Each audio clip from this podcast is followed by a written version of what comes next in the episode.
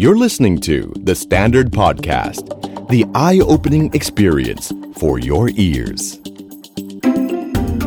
The Money Case by The Money Coach.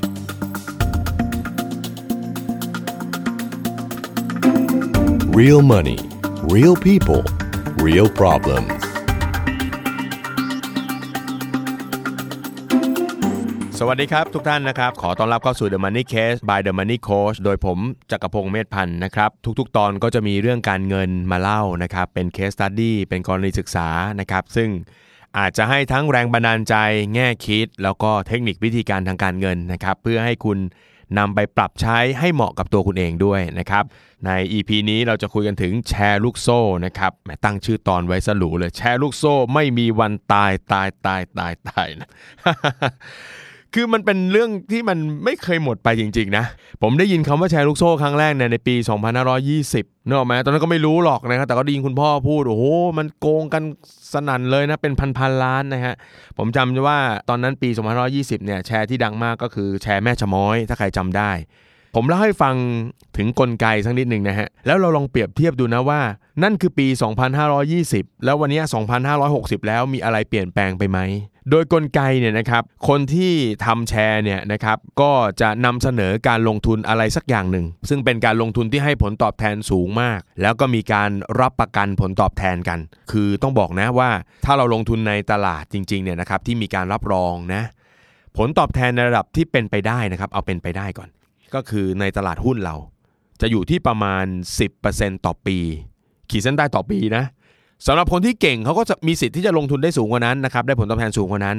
แต่โดยโดยทั่วๆไปโดยเฉลี่ยตลาดหลักทรัพย์เราทำได้นะ10%ต่อปี แต่ว่าตลาดหลักทรัพย์เองก็ไม่กล้าออกมารับประกันนะเพราะว่ามันมีความผันผวนเนาะบางปีก็โอ้โหหุ้นขึ้นไป 30-40%บางปีก็ตก 20-30 เลยก็มี เพราะฉะนั้นการลงทุนจริง ๆ แล้วเนี่ยมันจะไม่ค่อยมีการรับประกันกันหรอก เพราะว่าอย่างที่บอกนะทุกครั้งที่โฆษณาเรื่องของการลงทุนมันก็จะมีเรื่องอะไรฮะมีคำพูดที่ติดปาก นะซึ่งเราจะฟังแล้วมันโคตรเร็วเลยมันพูดอะไรวะฟังไม่ทัน การลงทุนมีความเสี่ยงดูๆๆอะไรเงี้ยนะครับซึ่งพอมันมีความเสี่ยงปุ๊บก็จะไม่มีใครกล้ารับประกัน ในนิยามทางการเงินรู้ไว้สักนิดหนึ่งก็ดีฮะคำว่าความเสี่ยงในทางการเงินเนี่ยความหมายมันก็คือ โอกาสในการได้รับผลตอบแทนไม่เป็นไปตามที่คาดหวัง ดังนั้นได้น้อยไปก็เรียกว่าเสี่ยง จริง ๆ ได้มากไปก็เรียกว่าเสี่ยงด้วยนะฮะ เราคาดหวัง 10%อย่างเงี้ยออกมา 15 อย่างเงี้ยเรียกเสี่ยงเหมือนกัน เพราะมันมีความผันผวน เอาละทีนี้ในตอนนั้นเนี่ยนะครับเขาก็มีการออกอการลงทุนออกมา แล้วก็มีคนไปลงทุนกันมากมาย แล้วก็คนที่เข้าไปลงทุนก่อน ก็มักจะได้มีผลตอบแทนมีอะไรคืนมา ก็จะตื่นเต้นแล้วก็ไปบอกคนต่อๆไป ที่สำคัญที่สุดของรูปแบบการลงทุนก็คือ การลงทุนที่เป็นเดี๋ยวเรียกว่าการลงทุนเลย ลักษณะที่เป็นแชร์ลูกโซ่จริงๆเนี่ยมันก็คือลักษณะที่จะไม่มีตัวการลงทุนจริง ๆอยู่ คือมันเป็นการระดมทุนแต่ไม่ได้เอาเงินไปใส่ในสินทรัพย์อะไร แต่มันมีการจ่ายเงินคืนสำหรับคนที่เข้ามาก่อน คนที่เข้ามาก่อนก็ตื่นเต้นก็ไปบอกคนต่อไป คนต่อไปเข้ามาถูกไหมจนมันได้มวลเงินใหญ่โตสักประมาณหนึ่งก็จะจ่ายคืนกับคนที่เข้ามาก่อนไม่ไหวแล้ว วิธีการก็ปิดกองรวบเงินหายไปเลย นี่คือปี 2520 มาถึงวันนี้ 2560 ไม่มีแพทเทิร์นอะไรที่เปลี่ยนไปเลยฮะ ทุกอย่างยังเหมือนเดิมอยู่สิ่งที่เปลี่ยนไปมีอยู่อย่างเดียวก็คือหน้ากากนะครับไม่เกี่ยวอะไรกับรายการร้องเพลงนะฮะหน้ากากหมายถึงว่า รูปแบบการลงทุนที่เขาใช้โฆษณามันเปลี่ยนไป อย่างสมัยนั้นเป็นแชร์ด้านพลังงานเป็นอะไรต่างๆเนาะเดี๋ยวนี้มันเปลี่ยนไปเรื่อยๆ หน้าตามันเปลี่ยนไป จนมันทำให้คนที่ลงทุนในเรื่องนั้นจริง ๆ เนี่ยเกิดปัญหาเหมือนกัน อย่างเช่น เรื่องค่าเงินอย่างเงี้ยมันก็มีนะคนที่เขาลงทุนในค่าเงินจริง ๆ มันมีนะครับ แต่ว่ากลุ่มแชร์ลูกโซ่นี่เขาก็เอาค่าเงินมาผูกด้วยไงว่าระดมทุนกันเพื่อไปลงทุนในค่าเงิน ในหุ้นต่างประเทศ หรือลงทุนกันร่วมทุนกันเพื่อจะไปลงทุนในกิจการต่างๆ ที่เขาเรียกว่าเป็น venture capital หรือ VC คือไอ้กลุ่มนั้นนะเขาก็มีของเขาจริงๆไง แต่กลุ่มนี้มันก็รู้ไงว่าอะไรกำลังฮิตเขาก็จะหาของใหม่ ๆ มาแทนได้เสมอ จริง ๆ เรื่องของแชร์ลูกโซ่เนี่ยนะครับไม่มีอะไรใหม่ แต่ว่ามันจะเปลี่ยนหน้าค่าตาไปเรื่อยๆ ผมเล่าประสบการณ์ของผมครั้งหนึ่งให้ฟังว่า มันเป็นประสบการณ์ที่ผมเจอกับตัวเอง คือผมไม่ได้เป็นคนลงทุนหรอก แต่ว่าเป็นประสบการณ์ที่เกิดจากคนใกล้ชิด ในสมัยปี 2548 นะผมก่อตั้งชมรมชมรมหนึ่งขึ้นมานะครับ เป็นชมรมที่ใช้สำหรับเผยแพร่ความรู้ทางด้านการเงินที่เรียกว่าชมรมพ่อรวยสอนลูกแห่งประเทศไทย ชมรมนี้ก็จะมีสมาชิกเป็นหมื่นคนเลยนะครับ นึกภาพเนื้อปี 48 เนี่ยอินเทอร์เน็ตยังไม่เฟื่องฟูเลยนะ ที่พบปะของเราเนี่ยจะมีที่เดียวในทางออนไลน์ก็คือเป็นเว็บบอร์ดแค่เว็บบอร์ดนะฮะสมาชิกเป็นหมื่นๆคนเลย ทีนี้ดูนะครับวิธีการของการสร้างแชร์ลูกโซ่เขาจะสร้างกันแบบนี้ มันก็เกิดว่าก็มีสมาชิกบางคนในกลุ่ม ซึ่งก็เป็นคนเด่นคนดังของกลุ่มเหมือนกัน นอะเมื่อไหร่ทุก ๆ สังคมนอะมันก็จะมีคนที่เข้ามาเป็นสมาชิกเฉยๆ กับคนที่เริ่มเป็นที่รู้จักของคนส่วนใหญ่ มันก็เกิดกระบวนการการระดมทุนเพื่อลงทุนกัน ในยุคนั้นเนี่ยรูปแบบของเครื่องมือมันยังไม่เยอะ เขาก็ใช้รูปแบบของการลงทุนในสิ่งที่เรียกว่าหุ้นนี่แหละ ก็ประมาณว่า คนเยอะมีคนติดตามมาก หลายๆ คนก็เลยเริ่มตั้งตัวเป็นกูรูแม่นั่นปี 48 นะ แล้วปีนี้ปีอะไรเรื่องออกไหมคล้าย ๆ กันเลยฮะเขาก็ตั้งตนขึ้นมาเป็นกูรู ทีนี้ใครที่มาฟังมันมันฟังแล้วมันก็เคลิ้มอะคนที่เป็นกูรูก็พูดเก่งทุกคนนะสังเกตสิเนาะรู้จริงรู้ไม่จริงอีกเรื่องหนึ่งจะพูดเก่งพูดคล่อง พูดจาวิพากวิจารณ์ดูอะไรดูเหมาะดูสมดูควรไปหมด จากนั้นก็เริ่มมีการส่งสัญญาณกันกระซิบกันข้างหลังว่า ใครอยากให้เขาลงทุนให้ ก็เอาเงินมาลงทุนกัน ผมกล้าพูดกล้ารับประกันได้เลยฮะว่าแชร์ลูกโซ่เนี่ยมันเกิดจากฝั่งที่นำเสนอฝั่งเดียวไม่ได้หรอก ถ้าอีกฝั่งหนึ่งก็คือตัวผู้ที่ลงเงินเนี่ยไม่มีความโลภแล้วก็ความมักง่ายประกอบกัน จริงๆ ผมจะใช้คำนี้เสมอนะ มนุษย์เราเนี่ยนะเมื่อไม่รู้ มีความไม่รู้บวกกับความโลภแล้วก็บวกความมักง่ายเข้าไปเนี่ยสมบูรณ์แบบครับนี่คือองค์ครบ ถ้ามีองค์ครบ 3 แบบนี้ หายนะทางการเงินทุกคน ทีนี้มันก็มีคนที่เขามาศึกษาเรื่องการเงินแล้วก็เป็นไงฮะไม่อดทนอะคือการที่จะเรียนรู้เรื่องการลงทุนกว่าจะลงทุนได้ลงทุนเป็นมันใช้เวลานะครับ อ่านหนังสือเยอะ ดู YouTube เยอะ อาจจะมีเข้าคอร์สสัมมนาอะไรพอสมควร เริ่มต้นใส่เงินลงไปฝึกฝนกว่าจะลงทุนเป็น พอมีคนมานำเสนอแบบนี้ว่าเอาไหม เขาลงทุนให้ แล้วเขาจะให้ผลตอบแทน 10%ต่อเดือน มันฟังแล้วมันตื่นเต้นจริงๆฮะสิต่อเดือนลองนึกภาพว่า ถ้าวันนี้เราเป็นคนคนหนึ่งทำงานมาสักระยะมีเงินเก็บสัก 2 0 0 0 0 0 2 0 0แสนเราเอาไปฝากเขาคิดแบบมักง่าย มักง่ายเลยนะ 2 0 0แสนฝากเขาได้เดือนละ20,000คุณพระ 10 เดือน cover แล้วถ้าลงทุนถือต่ออีกเป็นไงครับ ร่ำรวยมหาศาล พอนึกออกเนาะ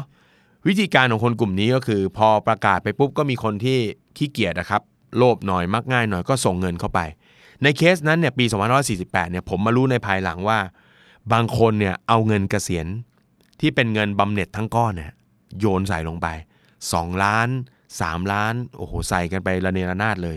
จากกลุ่มเล็กๆ กลุ่มนั้นเนี่ยนะครับหนึ่งหมื่นกว่าคนนะครับมีคนเข้ามาลงทุนแค่หลักร้อยเท่านั้นเองแหมหมื่นคนมันก็ต้องมีตัวกรองอะนะมันไม่ลงทุนทุกคนหรอกก็เข้ามาสักร้อยคนโอ้โหแต่ร้อยคนมาทีสองสามแสนมาทีล้านมาทีสองล้าน วงตรงนั้นน่ะแป๊บเดียวฮะขึ้นมาหลัก 30 ล้านได้อะในปี 2548 ถือว่าเงินก้อนนี้เยอะมาก ทีนี้การบริหารแชร์ลูกโซ่เอ้ยนี่ผมกำลังจะแนะนำให้ทุกคนไปทำหรือเปล่าเนี่ยนะ เอาให้รู้ไว้นะเขาจะทำแบบนี้ พอเขาได้เงินตรงกลางมา 30 ล้านเขาทำอะไรฮะเขาก็จะเริ่มจ่ายให้พวกเรา เพื่อจะล่อบางทีถ้าเกิดเขายังไม่ได้เป้าหมายที่เขาต้องการเขาจะล่อเราต่อ ผมได้มาปุ๊บอ่า สมมติมีใครสักคนหนึ่งมาจ่ายให้ผม2 0 0แสนผมลงทุนกับพี่นะ2 0 0แสนสองแสนน้องจะได้ 10%เดือนละ 20,000 ถ้าผมตั้งโจทย์ระดมทุนสัก 6 เดือน ไม่เป็นไรฮะ ผมก็จ่ายเดือนที่ 1 ให้น้องคนนี้ 20,000 น้องคนนี้จะตื่นเต้นเลยฮะสุดยอด นี่มันการลงทุนนี่มีจริงนึกออกไหมฮะเวลาที่เขาสงสัยว่ามีจริงไม่มีจริงทำไมมันเกิดถึงเกิดเป็นวิวาทะเถียงกันว่าไอการลงทุนเนี้ยมีคนเฮ้ยมันลูกโซ่หรือเปล่า อีกคนนึงก็บอกเฮ้ยไม่ได้มันไม่ใช่หรอกมาได้เงินจริง ๆ นี่คือกลไกฮะคุณไปเถียงกันก็เสียเวลา เพราะว่าคนที่เขาลงไปแล้วในกลุ่มเนี้ยเขาได้สตางค์แล้วเขาไม่เชื่อคุณหรอก คุณไปเตือนเขาเขาก็ไม่ฟังคุณบางคนไปเตือนพ่อเตือนแม่เตือนพี่ป้านะเขาไม่ฟังคุณเขาใส่สองแสนเขาได้แล้วเนี่ยนี่ไงสองหมื่นเห็นเห็นพอเดือนถัดมาอีกสองหมื่นตื่นเต้น โอ้โหนี่มันทางสว่างนี่มันคือทางที่ใช่ ทีนี้มาครบเลยฮะคนเราพอตื่นเต้นปุ๊บสองแสนน้อยเกินไป ถ้าเงินเรามากกว่านี้เราจะมั่งคั่งกว่านี้ ความฉลาดทางการเงินเกิดเลยนะฮะถ้าเราไปกู้นี่นะนี่นี่เป็นเคสหนึ่งนะฮะในกลุ่มนั้นเลยนะเป็นคุณครูคนหนึ่ง ถ้าเราไปกู้ออมสิน เราเป็นครูเราสามารถกู้ออมสินดอกเบี้ยต่ำร้อยละหกร้อยละหกต่อปี มาเอา 10 ต่อเดือน 10 ต่อเดือนนี่คือ 120 ต่อปีอะหกต่อปีมาเอา 120 คิดยังไงก็ใช่ ฉันนี่มันเกิดมาเพื่อการนี้จริง ๆ เป็นเทพการเงินชัดๆ กู้เลย มีวงเท่าไหร่กู้เลยฮะ อาจารย์ท่านหนึ่งเนี่ยใช้เขาเรียกเป็นภาษาของราชการครูนะเขาเรียกเงินตาย เขาเรียกเงินชอพอคอ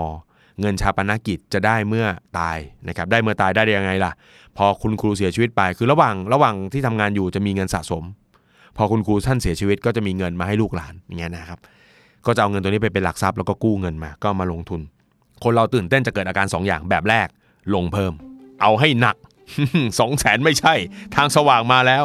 2 ครับ พอตื่นเต้นปุ๊บ คุณจะเก็บข่าวดีไว้ไม่ไหว คุณจะเริ่มบอกเพื่อนและคนใกล้ชิด ผมกล้าพูดนะว่าคนกลุ่มนี้เขาหวังดีจริงๆ เพราะเขารู้สึกว่าเขาเจอทางที่ใช่ไง เขาก็เลยแนะนำเพื่อน อะไรนะ ยังฝากเงินอยู่หรืออะไรเงี้ยนะครับ มาลองทางนี้ดีกว่า อะไรฝากเงินอะไร 50 สตางค์ต่อปีบ้าหรือเปล่า แหมแข่งกันจังแต่ละแบงค์1%ต่อปีเจออันนี้เข้าไป แล้วเพื่อนบอกเพื่อนนะครับ ใครทำการตลาดก็ย่อมรู้อยู่แล้วใช่ไหมว่านี่คือพลังที่สุดแล้วอะ นี่ได้มาแล้วจัดจะพอชวนเพื่อน เพื่อนเข้ามา เพื่อนก็ได้ เพื่อนก็ไปต่อจนวงมันใหญ่พอ เพราะฉะนั้นคนกลุ่มที่เขาทำแชร์ลูกโซ่เนี่ยเขาก็พร้อมจะล่อครับล่อด้วยเงินประมาณหนึ่งในภาษาวงการเขาเรียกว่าเงินทอนฮะฟังให้เจ็บใจกันไปเลย คุณได้เงินทอน พูดให้ง่ายคุณจ่าย 2 0 0แสนมา ผมกัดฟันจ่ายคุณเนี่ยสองหมื่นสองหมื่นสองหมื่นห้าเดือนให้พอเถอะนึกออกไหมพอคุณได้ไปเดือน 2 เดือนคุณเริ่มโฆษณาวงใหญ่ขึ้นคนไหลมามากขึ้นเรื่อยๆ ผมทอนคุณ 5 เดือนแล้วผมก็จบ ทอน 5 เดือนคุณผมยังให้คุณแค่แค่แสนเดียวเลยผมยังมีกำไรจากคุณแสนหนึ่งเลย แต่ผมปิดไปแล้ว คุณหาผมไม่เจอ นี่คือเรื่องที่เกิดนะฮะเห็นไหมสองศูนย์ก็แบบหนึ่งสี่แปดก็แบบหนึ่งแต่โครงสร้างเหมือนกันทุกอย่างเออหลักคิดก็เหมือนเหมือนกันเลยฮะระดมทุนที่ไม่ได้มีการลงทุนจริง ๆ จากนั้นก็กินเงินเข้าไปอ่าหลายๆครั้งมันเกิดจากเรื่องนี้ครับมีเคสหนึ่งที่ผมอยากจะเล่าให้ฟังเลยคือ เป็นเคสของกูรูคนหนึ่งกูรูคนนี้เนี่ยก็เริ่มดังนะครับยุคนี้เนี่ยดังง่ายเพราะมี Facebook อัดสปอนเซอร์หน่อยนะซื้อโฆษณาหน่อย เขาเริ่มดัง เป็นเคสที่มาคุยกันหลังไมค์เลยเขาบอกว่าพี่ผมไม่ได้ตั้งใจโกงเลยนะ นี่พูดคำนี้เลยนะ ผมไม่ได้ตั้งใจโกง ผมตั้งใจอยากจะช่วยลงทุนให้เขาจริง ๆ คือคนเราเนี่ยพอลงทุนไปสักพักหนึ่งจะเริ่มมั่นใจในฝีมือ แล้วคิดว่าเราไปรับผิดชอบชีวิตคนอื่นเขาได้ ก็เลยเริ่มเปิดให้ลงทุนให้คนอื่น ด้วยความเชื่อมั่นในตัวเองว่าจะทำได้กูรูบางคนเนี่ยเกิดขึ้นมาในช่วงปีที่ตลาดหุ้นมันเติบโตครับ ช่วงตลาดหุ้นเติบโตนี่ผมต้องบอกนะ คุณไม่ต้องเป็นเซียนหรอก คุณเป็นคนธรรมดาที่ไม่รู้เรื่องอะไรเลยก็ได้ คุณซื้อหุ้นอะไรคุณก็โต โตมากโตน้อยเท่านั้นเอง เวลาที่หุ้นเฟื่องฟูนี่มันน่ากลัวมาก มันจะทำให้เรารู้สึกว่าเราเป็นคนเก่งนะครับ แล้วก็มั่นใจเกินจนรับเงินเขามาลงทุน พอรับเงินมาลงทุนปุ๊บทำไม่ได้แก้ไม่ได้ สุดท้ายก็เกิดเป็นปัญหาอย่างที่เราเห็นกัน เพราะฉะนั้นอันนี้ก็เป็นเรื่องที่เราต้องระมัดระวัง ผ่านมาเรื่อยๆฮะจนถึงปีนี้ ผมเชื่อว่าน่าจะเป็นปีที่เราได้ยินเรื่องแชร์ลูกโซ่มากที่สุด รูปแบบ เปลี่ยนไปเรื่อยๆฮะอย่างเช่นคดีดังก็จะเป็นเรื่องของการท่องเที่ยวเห็นไหมฮะลักษณะคล้ายๆกันคือระดมทุนจากคนที่มีความอยากได้ในอะไรบางอย่าง คล้ายๆกัน แล้วก็ไม่ได้เอาเงินนั้นเนี่ยไปใช้จริง อาจจะมีการซื้อทัวร์ให้บางกลุ่ม เพื่อให้เกิดการล่อ ให้ช่วยส่งเสียงมา ให้คนที่แบบอยู่วงนอกอยากจะเข้ามาร่วมเห็นไหมฮะเพราะฉะนั้นไอ้พวกเนี้ยมันจะมีภาพอะว่ามีคนกลุ่มหนึ่งได้ไป จนคนกลุ่มอื่นก็เชื่อ เฮ้ย ไปเที่ยวมันถูกขนาดนี้เนออกมาจัดไป อพอระดมทุนได้มากพอเนี่ยก็คือจะรวบแล้วก็จะหนี มาถึงในยุคนี้เนี่ยค่อนข้างจะมีการใช้เครื่องมือทางด้านการเงินที่คนไม่รู้จัก เข้ามาจับมากขึ้นเรื่อยๆ ทั้งๆทที่ในตลาดก็เป็นการลงทุนจริงๆนะผมยกตัวอย่างเช่น forex ถามว่า forex มีการลงทุนจริงๆไหมมีฮะมี ผมก็รู้จักคนที่ลงทุนใน forex ด้วย แต่ให้พูดตรงๆนะคนที่ทำกำไรจาก forex ได้ก็เป็นคนที่แบบคนมีฝีมือทั้งนั้นนะฮะเขาอยู่กับการลงทุนมานานพอจนเขาเขาสามารถลงทุนและทำกำไรได้ แต่ในมุมเดียวกันเขาจะพูดมาตลอดเลยว่าถ้าเป็นคนลงทุนใน forex จริงๆเขาจะบอกเลยว่ามันมีความเสี่ยงมาก เสี่ยงชนิดที่ว่าคุณได้กำไรมากี่รอบก็ไม่รู้อะแต่ถ้าคุณเสียทีหนึ่งหมดมือ แล้วกินเนื้อด้วยก็มี ไปถึงเดี๋ยวนี้มี venture capital ลักษณะก็คือการร่วมลงทุนกันระดมทุนกันจนเป็นกองทุน แล้วกองทุนเนี้ยก็จะสอดสายสายตาหา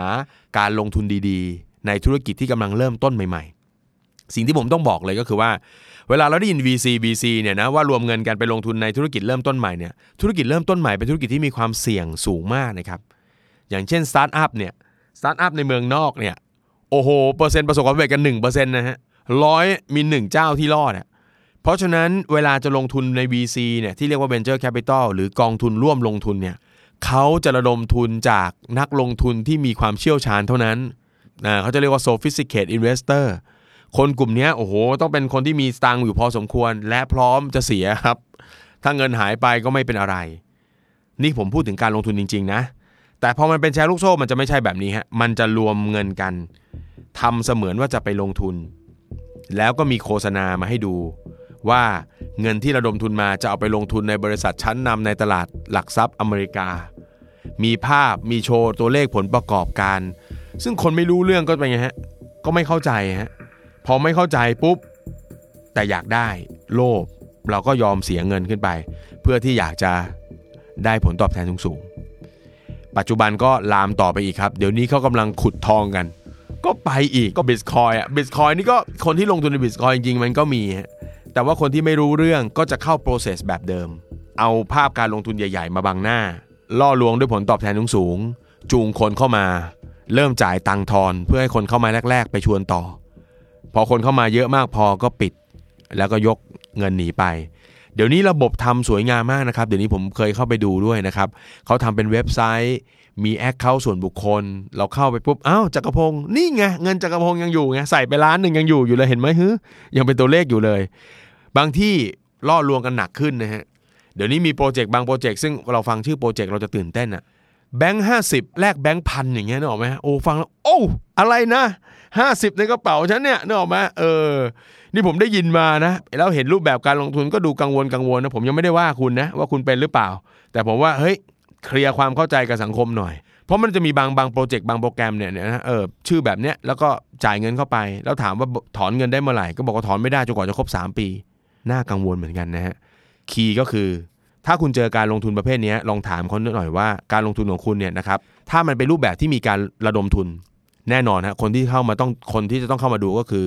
ตลาดหลักทรัพย์ ถามเขาเลยว่าเนี่ยคณะกรรมการหลักทรัพย์และตลาดหลักทรัพย์เนี่ยให้ความคุ้มครองหรือเปล่า ถ้าไม่คุ้มครองก็อย่าไปยุ่ง ถ้าอยู่นอกเหนืออย่าไปยุ่งเด็ดขาด ทีนี้มันก็มีอีกรูปแบบหนึ่งที่ผมอยากจะเล่าให้ฟังนะครับ เป็นรูปแบบที่กำลังเยอะขึ้นมากในช่วงปีหลังๆเนี่ยนะครับก็คือการที่กูรูออกมาทำเรื่องพวกนี้ กูรูที่เราเชื่อถือเขาตาม Facebook ตามแฟนเพจเนี่ยนะครับ กำลังทำแบบนี้เยอะขึ้นเรื่อยๆ คือเมื่อไหร่ที่กูรูสักคนหนึ่งเขาโชว์อิทธิฤทธิปาฏิหาริย์มาก ๆ ในใน a c e b o o k ว่าลงทุนปีเดียวได้ 200 ล้าน หมดหนี้ภายในกี่เดือนอะไรอย่างเงี้ยนึกออกไหมครับ ถ้าเกิดว่าคนที่ไม่มีความรู้ผมถึงบอกไงว่า คนที่จะติดกับดักพวกนี้สิ่งแรกเลยคือเขาไม่รู้ พอเขาไม่รู้เรื่องการลงทุนปุ๊บเขาก็จะมีปัญหากูรูบางคนอย่างเงี้ยนะครับอย่างเช่นเป็นกูรูอสังหาเลยผมพูดตรงๆเลย เขาก็จะมาพูดเลยว่าเนี่ย เขาลงทุนด้วยการใช้ตัวเขาคนเดียวเนี่ยลงทุน 2 ปีมีพอร์ตการลงทุนประมาณ 200 ล้านเนี่ยพอร์ตอสังหา 200 ล้าน ถ้าคนที่ไม่เข้าใจเรื่องการลงทุน ไม่รู้ว่าอสังหาเนี่ยมันใหญ่เบ้อเริ่มเลยนะ เวลาจะซื้อกันก็ต้องมีการกู้ยืมเงินกัน เราก็จะฟังแล้วมันก็เคลิ้มเลยไงโหสองล้านเขาต้องเก่งแน่ๆ จากนั้นก็เขาเปิดคอร์สแล้วก็สอนอะไรไป เราก็จะเชื่อ เชื่อเสร็จเขาก็จะพาไปเชื่อดณจุดที่เชื่อดได้เลยฮะ พาไปซื้อทรัพย์ของเขา ซึ่งเขาสะสมไว้แล้วก็ขายออกขายต่อ ประเด็นหนึ่งก็คือว่าถ้าคนเรามีความรู้ทางด้านการเงินสักหน่อย เราต้องสงสัยครับว่าเอ๊ะคนธรรมดาหนึ่งคนเนี่ยมันกู้ยืมเงินธนาคารได้สักเท่าไหร่ถูกไหมถ้าเขาไม่ใช่บริษัทใหญ่โตนะเออด้วยสลิปเงินเดือนด้วยฐานรายได้เขาเขาสามารถกู้ได้ระดับ 200 ล้านเพื่อลงทุนไหมถ้าเราเอะใจเราเข้าใจปุ๊บเราก็จะไม่โดนหลอก หรือบางคนอย่างเงี้ยก็จะมีคอสัมมนาถูกไหมฮะเสร็จแล้วตอนจบก็จะนำไปสู่การลงทุน ยกตัวอย่างภาพนะครับ เปิดภาพมีโชว์ความสำเร็จตัวเองนะครับ ให้คนเข้ามาติดตาม พอคนเข้ามาติดตามปุ๊บก็จะเปิดคอร์สสัมมนาพอเปิดคอร์สสัมมนา อันนี้สายการเงินนะไม่ได้ว่าสายอื่นเลยจริง ๆ นะครับ เปิดคอร์สสัมมนาปุ๊บเราก็จะเริ่มรู้สึกว่า เราอยากได้เงินแบบที่เขาบอก แต่เราฟังแล้วมันยากแฮะเราไม่น่าจะทำได้เหมือนเขา พวกนี้เขาก็จะรู้จุดรู้ใจฮะฟังแล้วยากใช่ไหมล่ะ พอฟังแล้วยากปุ๊บ ตอนท้ายเขาก็จะเริ่มขายโปรแกรมการลงทุนแหละ ถ้าคุณคิดว่าสิ่งที่เราทำมันเป็นไปได้ นี่ ถ้าคุณคิดว่าสิ่งที่เราทำมันน่าสนใจ แต่คุณทำเองไม่ได้ เพราะความรู้คุณยังไม่พอ เรามีโปรแกรมให้คุณมาร่วมลงทุนกับเรา แล้วก็ดูแลบริหารงานโดยปรมาจารย์ที่ยืนสอนคุณนั่นแหละ เรานั่งฟังเขาอยู่ 3 ชั่วโมง 6 ชั่วโมง เราก็ตื่นเต้นไปกับเขา เราเริ่มเชื่อถือเขา เห็นไหมฮะเเป็นคนพุทธนะนี่หรือเมืองพุทธนะกาลามาสูตรหายหมดแล้ว เราลืมหมดเลย จากนั้นเราก็โอ้โหเข้าแถวกันเลยฮะไปต่อแถวขอจ่ายเงินเพื่อจะเอาเงินไปเข้าเข้าโปรแกรมเข้าโครงการของเขา แล้วก็จะมีเพจมีกรุ๊ปลับนะครับโอ้นี่ผมแฉหมดเลยนะเนี่ยมีเพจมีกรุ๊ปลับนะเพื่อเขาจะได้คุยสื่อสารกับพวกคุณ เพราะว่าไอ้กลุ่มแบบนี้เขาสื่อสารออกสาธารณะไม่ได้ ถ้าเขาสื่อสารออกสาธารณะตลาดหลักทรัพย์เองก็ดีถูกไหมเอ่อ DSI นะครับของของ บ้านเรานะคนที่เขารู้เรื่องกันจริง ๆเขาก็จะไปวิพากษ์วิจารณ์ได้ทำให้การทำงานของเขาไม่เป็นสุขนะครับ อย่างนี้เรียกทำงานด้วยเนาะทำให้การระดมทุนของเขาไม่มีความสุขนะครับเขาก็จะเป็นกลุ่มลับ คือพวกนี้ใช้เครื่องมือทางโซเชียลมีเดียไม่ค่อยถูกเท่าไหร่พอเป็นกลุ่มลับปุ๊บก็ให้พวกเขาให้พวกคุณเนี่ยได้ได้ได้สื่อสารกับเขาอยู่ตลอดเวลานะครับแล้วก็จะเลี้ยงไข่เลี้ยงอะไรต่างๆ ใครที่เข้ามาก่อนก็อาจจะได้เงินรูปแบบต่างกัน บางที่ ใครที่เข้ามาก่อนครบ 1 เดือนจ่ายเลย บางที่บอกต้องสัญญาว่าต้องอยู่ในโปรแกรมอย่างน้อย 6 เดือนถึงจะเริ่มทยอยจ่ายคืน บางที่อย่างที่บอกล็อกกันไว้ 3 ปีเต็มๆเห็นไหมฮะตอนนั้นเนี่ยถามว่าทำไมคนเราไม่รู้สึกเอะใจอะไรเลย มันมาตัวที่สองไงครับ ความไม่รู้เสร็จปุ๊บ เอาความโลภเข้ามาจับเป๊ะเลย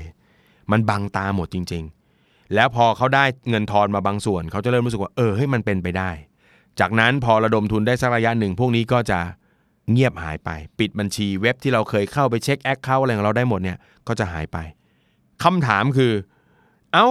ถ้ามันมีคนแบบโดนแบบนี้มาเยอะแยะแล้วเต็มไปหมดเลยทำไมทำไมเรื่องแบบนี้ยังเกิดขึ้นได้ เหมือนเดิมฮะหนึ่งครับเหยื่อรายใหม่ยังมีเพิ่มเข้ามาในระบบเสมอ เมื่อไหร่ที่เรามองกันว่าการลงทุนมีมีความจำเป็น มีส่วนสำคัญในการที่เราจะทำพาเราไปสู่เป้าหมายทางการเงินที่เราคาดฝัน คาดหมายแน่นอนฮะก็จะมีตลาดกลุ่มใหม่ ๆ มาให้พวกเขาอยู่เสมอ ผมก็เห็นอยู่นะในวงการเนี่ยก็ยังเปลี่ยนเครื่องมือไปเรื่อยๆเริ่มทำจากไอ้นี่ไปก่อนแล้วก็เปลี่ยนไปไอ้นู่นไอ้นั่นไปเรื่อยๆคนก็ยังตามเข้าไปเรื่อยๆ เพราะว่ามีตลาดใหม่เสมอสองเรื่องนี้ไม่ถูกเผยแพร่กันออกมามากมากๆมายๆเพราะว่าคนกลุ่มที่โดนหลอกไม่กล้าเปิดตัว คือไม่ยอมออกมาเปิดตัวแฉกันเยอะๆ เพื่อเป็นวิทยาทาน แฉกันเพื่อให้เรามีความมีภูมิคุ้มกันกัน เพราะอายฮะ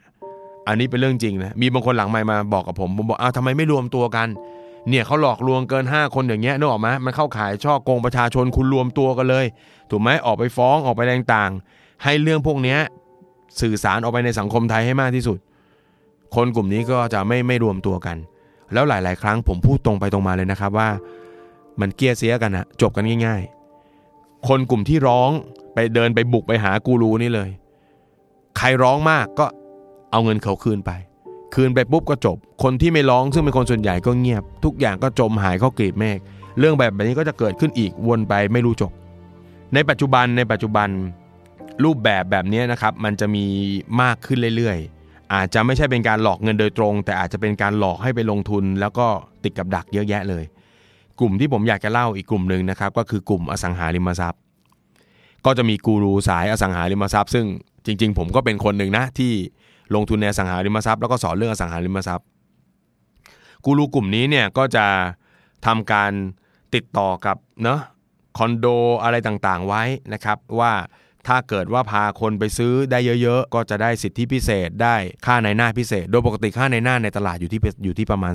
3%แต่คนกลุ่มนี้เขาขอเลยว่า ถ้าเขาพาคนไปเหมาฟอร์ได้เนี่ยเขาจะขอเลทพิเศษ 5% 10%อะไรก็ว่าไป แล้ววงจรก็เป็นเหมือนกันเลยฮะเปิดเพจสอน สอนปุ๊บก็มีคอร์สพิเศษ พาไปลงพื้นที่ แล้วก็แนะนำแล้วก็พูดง่ายๆฮะนะครับเหมือนถ้าผมผมสอนปุ๊บแล้วผมพาพวกเราไปเอ้ยเดี๋ยวเดี๋ยวนี่ผมไม่ได้ทำนะผมพูดให้ฟังเฉยๆนะเป็นตัวอย่างผมพูดปุ๊บผมพาพวกเราไปดูในพื้นที่นะคุณเรียนกับผม 2 วันคุณเชื่อผมสุดใจเลย ผมพาคุณลงพื้นที่ ผมบอกแค่ว่า เนี่ย ที่เนี่ยโค้ดก็ซื้อ และอยากให้ทุกคนมีไว้สักคนละหลัง จบ จบ วันนั้นจองละเนระนาดเลยปิดฟอร์ได้เลย เขาได้คอมมิชชั่นก้อนโต คุณได้ทรัพย์ที่มันลงทุนไม่ได้อะนึกออกไหมฮะทรัพย์ขายไม่ออกอ่ามันก็เป็นตัวที่ทำให้คุณเป็นไงฮะ ติดกับดักไปอีกนาน เพราะว่าอสังหาริมทรัพย์มันใหญ่คุณต้องกู้ซื้อ คุณต้องกู้ซื้อแล้วคุณต้องผ่อนไปอีกนาน แล้วก็เจ็บตัวทางการเงิน นี่คือเรื่องราวที่ไม่เคยเปลี่ยนแปลงไปตลอด 40 ปีที่ผ่านมา ตั้งแต่ผมเริ่มรู้จักแล้วได้ยินแฉแม่ชะม้อย มาจนถึงวันนี้ทุกอย่างยังเหมือนเดิมนะครับ เพียงแต่เปลี่ยนหน้ากาก เปลี่ยนรูปแบบการลงทุนที่เข้ามานำเสนอ คนเราก็จะรู้สึกว่ามันใหม่ใหม่ใหม่อยู่ตลอด ที่น่าตลกนะผมมีลูกศิษย์อยู่คนหนึ่งฮะคือแกก็เหมือนเดิมอะเจอแชร์ลูกโซ่ หลอกเปลี่ยนหน้าตาไปเรื่อยๆตั้งแต่แชร์ตราสารการเงิน แชร์การลงทุนกักตุนสินค้าขายเนออกไหมครับบอกว่ามันเป็นสินค้าที่มีมูลค่ามาก ลองนึกภาพสินค้าบาง ไม่กี่ชิ้นนะสามสี่ชิ้นแล้วก็บอกว่าห้าหมื่นบาท แล้วจะไปขายได้เป็นแสนอะไรเงี้ยนะครับ เราก็ตื่นเต้นซื้อกักตุนกักตุนเขาก็ไม่เคยเปลี่ยนนะมันก็จะเป็นเหตุผลจากตัวที่สามฮะไม่รู้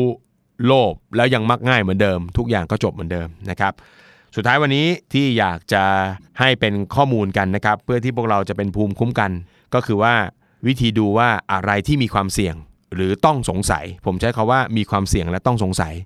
ว่าจะเป็นแชร์ลูกโซ่ 1. มันจะเป็นการลงทุนในลักษณะที่ง่าย ผมใช้คำว่าง่ายเลย แค่เราเอาเงินไปวางไว้กับเขา ก็สามารถลงทุนได้ โดยได้ผลตอบแทนที่สูง ขีดเส้นใต้คำว่าง่าย และผลตอบแทนที่สูงเกินจริง ถ้าในตลาดผมบอกไปแล้ว ตลาดหลักทรัพย์บ้านเราทำได้ประมาณ 10%ต่อปี การลงทุนที่เอาเงินไปวาง แล้วได้ผลตอบแทนเนี่ยตลาดหุ้นเราทำได้ที่ประมาณ 10 ต่อปี ถ้ามันสูงไประดับ 5 ต่อเดือน 10 ต่อเดือน แล้วไม่ต้องทำอะไร นี่คือต้องสงสัยลำดับที่ 1 ลำดับที่ 2 ครับ มันจะเป็นการลงทุนประเภทที่ ถ้าเราไปชักชวน หรือชี้ชวนเพื่อนเข้ามาลงทุนเพิ่ม เราจะได้ผลประโยชน์ส่วนเพิ่มด้วย มันแปลกไหมว่า เอ๊ะถ้าเรามีการลงทุนอะไรสักอย่างหนึ่งเนี่ยผมผมต้องพูดอย่างนี้นะ ถ้าเป็นนักลงทุนจริงๆเนี่ยเขาวิเคราะห์เขาแกะหุ้นสักตัวหนึ่งเจอเนี่ยเขาไม่ค่อยเสียงดังนะ เขาจะเงียบๆเนอะไหมเออเขาจะลงทุนของเขาไปเงียบๆอะแต่นี่คือยิ่งบอกเพื่อนยิ่งดี ยิ่งบอกเพื่อนเรายิ่งได้ เพราะฉะนั้นมันก็เลยเกิดขึ้นไงคนไทยรักกันก็จะบอกต่อกันไป ถ้าบอกต่อแนะนำต่อ แล้วเราได้ผลตอบแทนเพิ่ม อันนี้ก็ต้องสงสัยเหมือนกัน ว่าน่าจะเป็นแชร์ลูกโซ่ แล้วก็ 3. นะครับ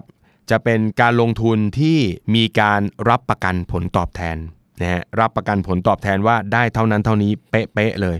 ซึ่งต้องบอกครับทุกการลงทุนในโลกมีความเสี่ยง เพราะฉะนั้นการ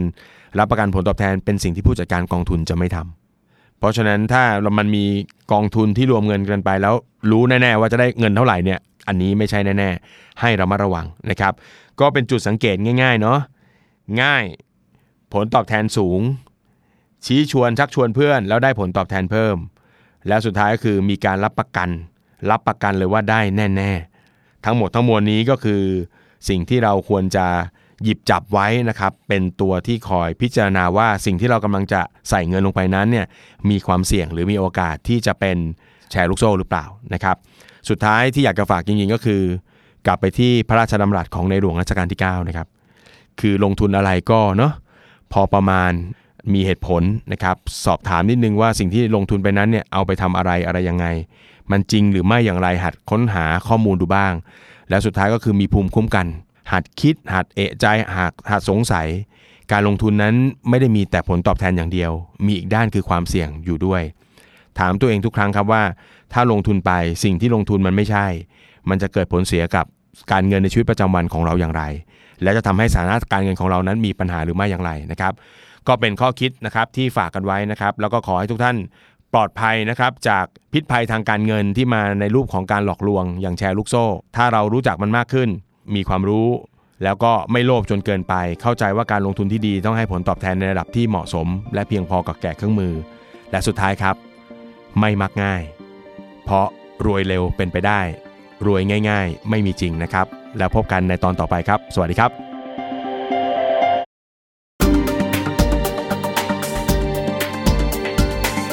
Binge listen to all our shows and episodes at thestandard.co slash podcast. The Standard Podcast. Eye opening for your ears.